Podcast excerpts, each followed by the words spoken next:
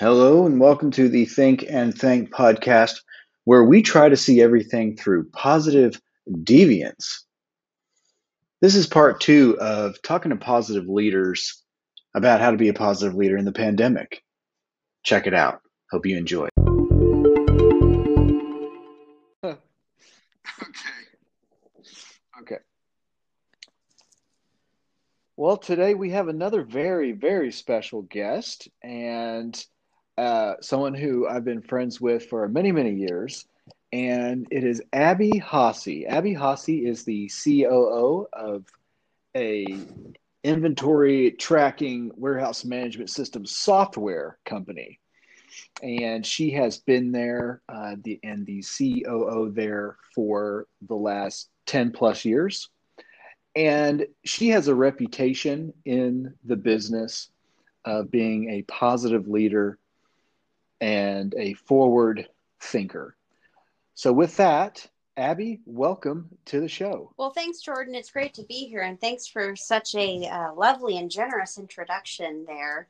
Um, it's it's great to be here joining you today. Well, the honor is ours, and uh, I know the listeners will get a lot out of your uh, wisdom and experience and energy. So I have a few questions for you. To the episode, uh, this episode is about positive leadership strategies during crisis. Obviously, we're all still uh, under the grips of the worldwide uh, virus pandemic, and we've had shutdowns. We've had uh, many great tragedies within tragedies, you could say, and our listeners are looking for some strategies to lead their companies and their organizations during this crisis and perhaps future crises, uh, big and small. So, what have been some things that have worked for you or not worked uh, in leading through a crisis? Well, I think the best place to start, um, and they're both kind of connected, is just communication and transparency. During COVID 19 and all of the kind of unknown and brand new experiences. And, you know, when it seems like all the information that we're getting is changing day by day, you know, wear a mask, don't wear a mask, it helps, it doesn't help.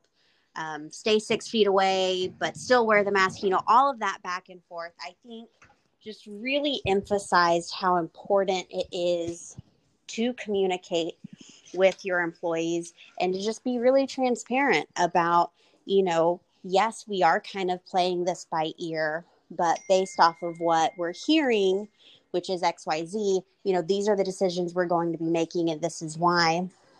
And kind of wrapping into that is letting your employees see that you do care and that you are taking their safety into account as you're making those decisions. Because, especially in today's world, um, I think that there is a propensity for people to maybe not be selfish might not be the right term but you know to really put themselves first and i think that you see that with big businesses where it seems like you know the ceo might not necessarily care about the employees and their health and their well-being as much as he does that bottom line. So i think making it really clear that the decisions you're making for the company as far as you know working from home and reducing the numbers of people that are inside the offices and safety protocols that you're putting into place making it really clear that what's most important is employee health and I think that really helps people feel safe, especially as they're starting to come back into the office and, you know, still experiencing some of that unsurety about what exposure risks look like. Um, and long term helps with employee retention. Thank you, Abby. That is all wonderful. You know, to, you mentioned transparency and you mentioned caring um, and addressing concerns. And, you know, it's interesting. I've interviewed a f- few different leaders now, and their number one answer seems to be transparency. and that's just incredible. You know, uh, Steve Hare, who is the CEO of Sage, uh, another uh, tech company in the UK, he was rated the number one highest rated CEO during the COVID 19 crisis in the UK. And his answer was transparency um, in the articles that they've written up about him was transparency and smart strategy as well. Uh, you know, and the idea of addressing the concerns um, was something we found in the positive organizational scholarship. Uh, Holton 2020 discusses uh, that that must be done during a crisis, addressing the concerns. Uh, TETA in 2020 talked also about disseminating the vital information and knowledge, and you know it's just it's just really um, good advice, I think.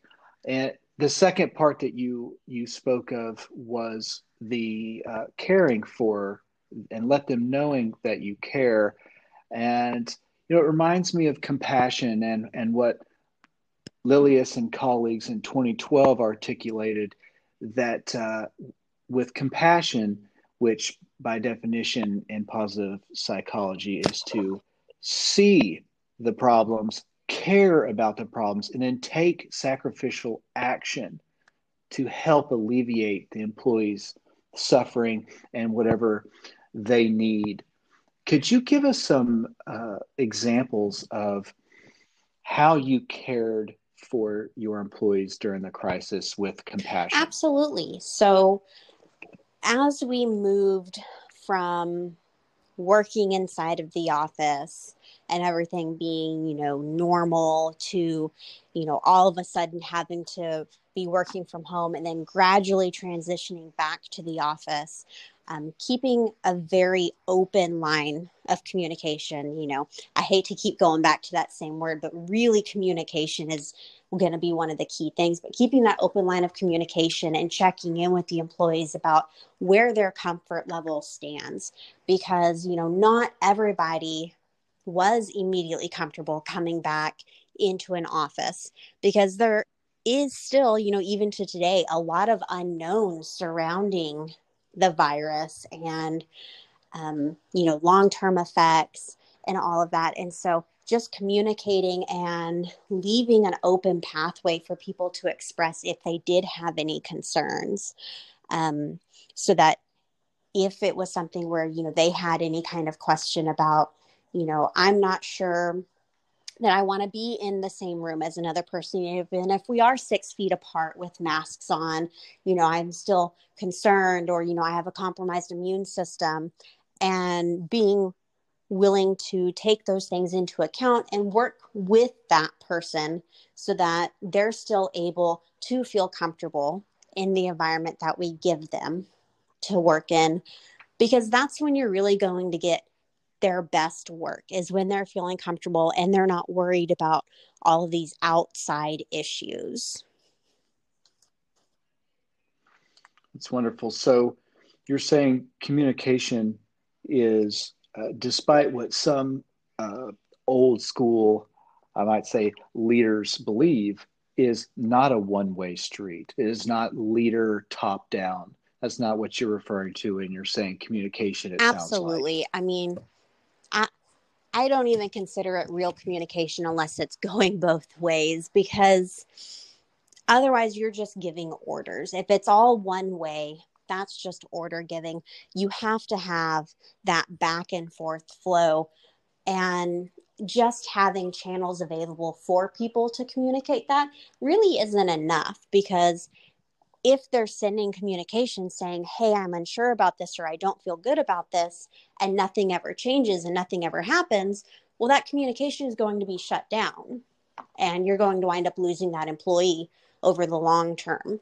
So, just having the communication open doesn't quite get you all the way there you still have to act upon what you're being communicated and you know show them that you are going to do what's in their best interest long term oh acting on that that is wonderful. And so it doesn't, it isn't just talking the talk. It isn't just giving uh, lip service. And I think that touches on a level of authenticity and authentic leadership that's needed during a crisis. I want to ask you one final um, exploratory question here about something you've been mentioning a couple of times, and that is the uncertainty of the pandemic in the crisis versus the certainty that you as a leader and uh, as a company can provide. And you know, Sutton in 2009 um, called this providing predictability for employees during a crisis.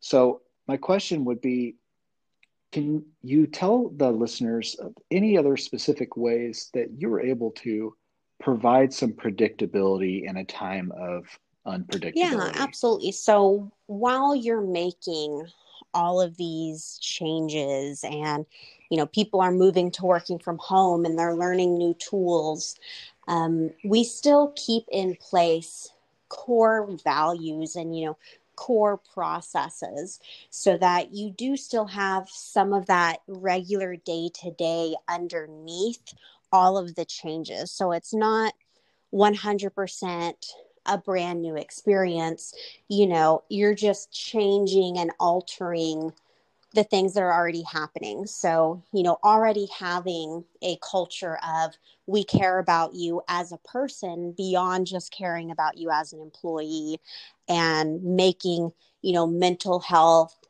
a priority among your employees so that you have that trust already in place that you're just continuing to build on throughout any kind of pandemic or crisis period. So you have the trust and consistency in that trust that you're then just continuing into a new environment or, you know, a slightly different way of doing things. Oh wow, that's that is good stuff.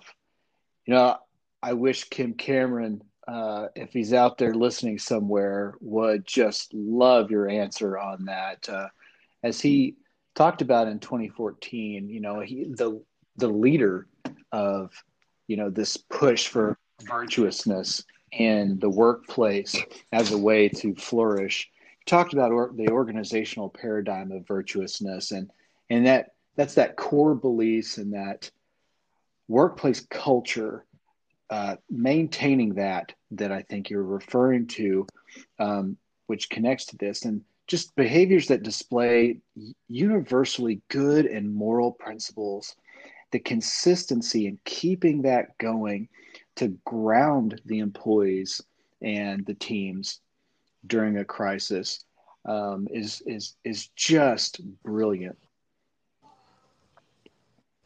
Yes, well, I'm I'm glad that I could come on today and you know contribute in some way um, i don't know if you had other questions for me. Absolutely yes. No that is i think we have given our our listeners uh, quite enough as far as leading through a uh, crisis. We've we've talked about you know the you've really stressed communication and it being you know a two-way street and acting upon those uh, things being communicated back and forth you talked about the transparency the honesty the compassion that the leader has to show during these hard times addressing concerns and um, finally the virtuousness and the main the maintaining of the culture what unites you all and the virtuousness abby thank you so much. We really appreciate it, and uh, hope you can come back Absolutely. and see us again Thanks for sometime. having me, Jordan. Bye bye. You're welcome. Bye.